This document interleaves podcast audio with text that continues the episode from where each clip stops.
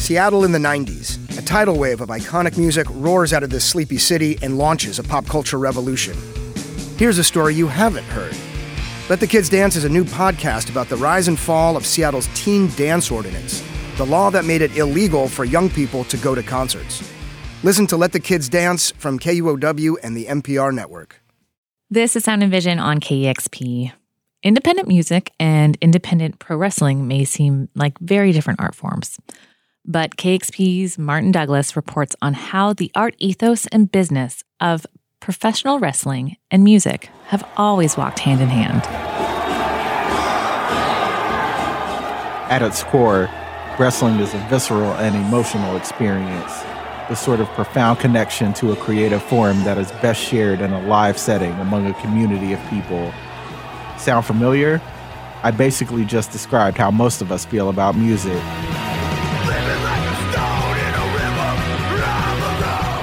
Damian Abraham, frontman of Effed Up and host of both the podcast Turned Out a Punk and the Vice TV documentary series The Wrestlers, speaks on those similarities. In general terms of music, I think like wrestling and jazz have a lot of similarities in the the way it feeds off a live audience in a live situation and the way there's a lot of improvisation. As a punk rocker by trade and religion, Damian naturally has quite a few insights on wrestling as it relates to punk both of them are kind of subverting their respective worlds on their heads. You know, they're playing with the conventions of their world. Like with wrestling, it's sports, and with punk, it's music. I think both of them tend to get underestimated on the surface by outsiders who don't understand them. Jim Perry is the owner and promoter of Defy Wrestling. It's a Seattle based company which has established itself as one of the top independent wrestling brands on the West Coast. Wrestling is, of course, an art form, and it's also a craft, just like music. When Chaka Khan hits, you know that the captivating entrance of Shane Strickland is about to begin. This guy just has this essence of cool with him when he just comes. It's just look at it. On the way to pro wrestling, entering the pantheon of pop culture was the innovation of entrance music, wrestlers being played out to the ring by instantly recognizable popular music.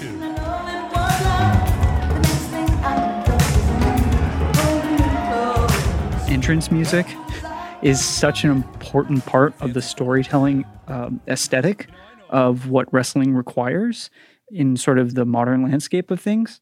British Columbia wrestler Daniel Makabe, who is also a guitarist for post hardcore septet Griefwalker, thinks very deeply about how storytelling and music enhances his pro wrestling persona. Wrestling matches aren't necessarily strictly stuck in a, a certain formula, but there is there kind of is a standard formula, right? And it's the standard formula of a story. Basic storytelling structure calls for there to be a beginning, middle, and end to the narrative. At the beginning of every wrestling story comes the introduction of the characters, which is emphasized by entrance music.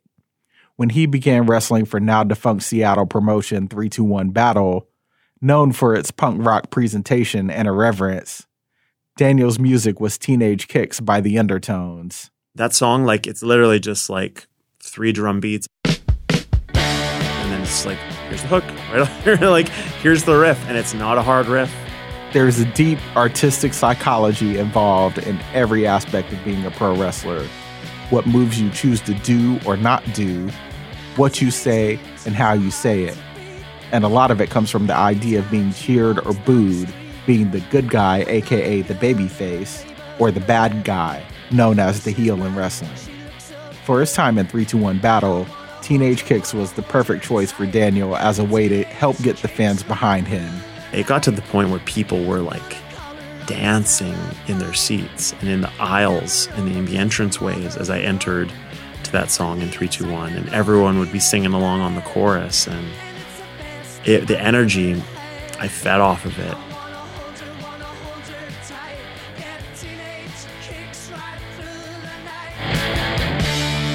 But after a while, Makabe wanted to change his in ring personality. He wanted to give off a villainous persona with that change in personality came a different wrestling style and song for his entrance music. He ended up choosing a section of a 29 minute Godspeed You Black Emperor song called Providence.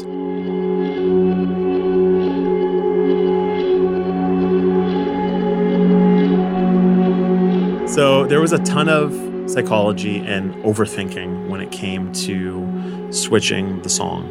And at that point, I specifically wanted something as far away as I could get from Teenage Kicks. I wanted something without a hook. I didn't want vocals. I didn't want it to have a rhythm section. I didn't want it to have any kind of beat. A lot of Daniel's ethos as a pro wrestler is informed by not only participating in hardcore punk and indie rock scenes, Daniel wanted to be the wrestling equivalent of an indie rock band. I wanted to find out about um, the cool punk bands before my friends did, you know?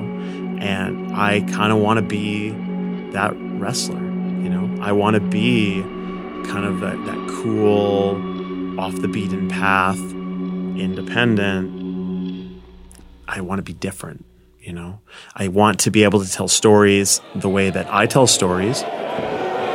Package pile driver on the way. Yes, that's it for Nick Wayne. Cover. Oh, come on. He kicked out. He kicked out. Just barely, but Nick Wayne kicked out. Every good wrestling match tells a story. Pro wrestling is a variety show it's your favorite compilation LP from the various artist section of the record store.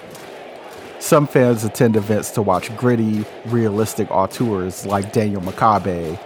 Others prefer a flashier, high flying style, somewhat to laugh at some of the more comedically oriented stylings. Some just want a villain to boo and heckle. When I asked Defy Wrestling's Jim Perry how musical inspiration informs his work as a wrestling promoter, he says he sees Defy events as a music compilation and Defy as a record label, pushing out lots of different types of artists. If Defy were a record label, like we're not putting out albums with a bunch of the same type of bands. Uh, we got Orville Peck on there.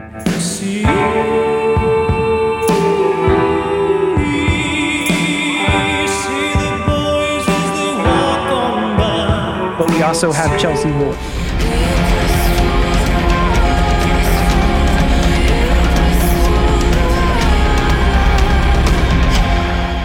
In the growing world of independent wrestling, promotions have partnered with music venues to put on shows. The wrestling promotion 321 Battle has run events at the legendary music venue, the Showbox. Defy Wrestling's home court is the historic Washington Hall in Seattle Central District.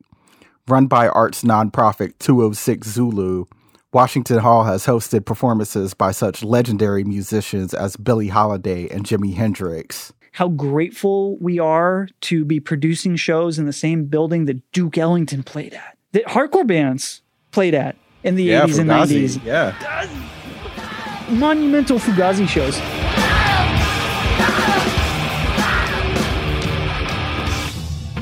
Indie wrestling's explosion in popularity has seen companies run ballrooms and even arenas on occasion. But there are wrestling shows still being held in VFW and Eagles halls, community centers, and even parking lots all across America. If you dig deep into the buried history of these community run buildings, you will see the footprints of both hardcore punk and professional wrestling. Independent music and independent wrestling represent communities on the fringes of the billion dollar industries they're part of.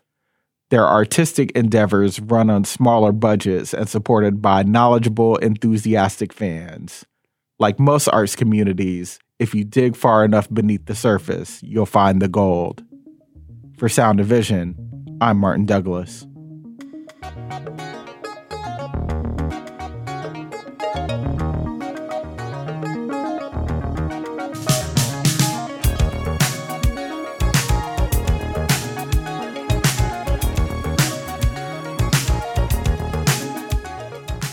Thanks so much to Martin Douglas, Jim Perry, Daniel Makabe, and Damian Abraham for this awesome piece.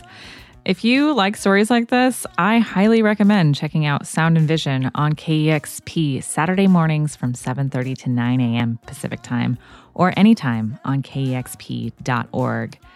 And also, if you like this podcast, please rate and review it. It really helps us out here. Thank you so much to this whole team, the podcast team led by Isabel Khalili, and thank you to the audio team for engineering this piece at KEXP. Really appreciate it. Really appreciate you. Thanks so much for being here. My name is Rachel Stevens.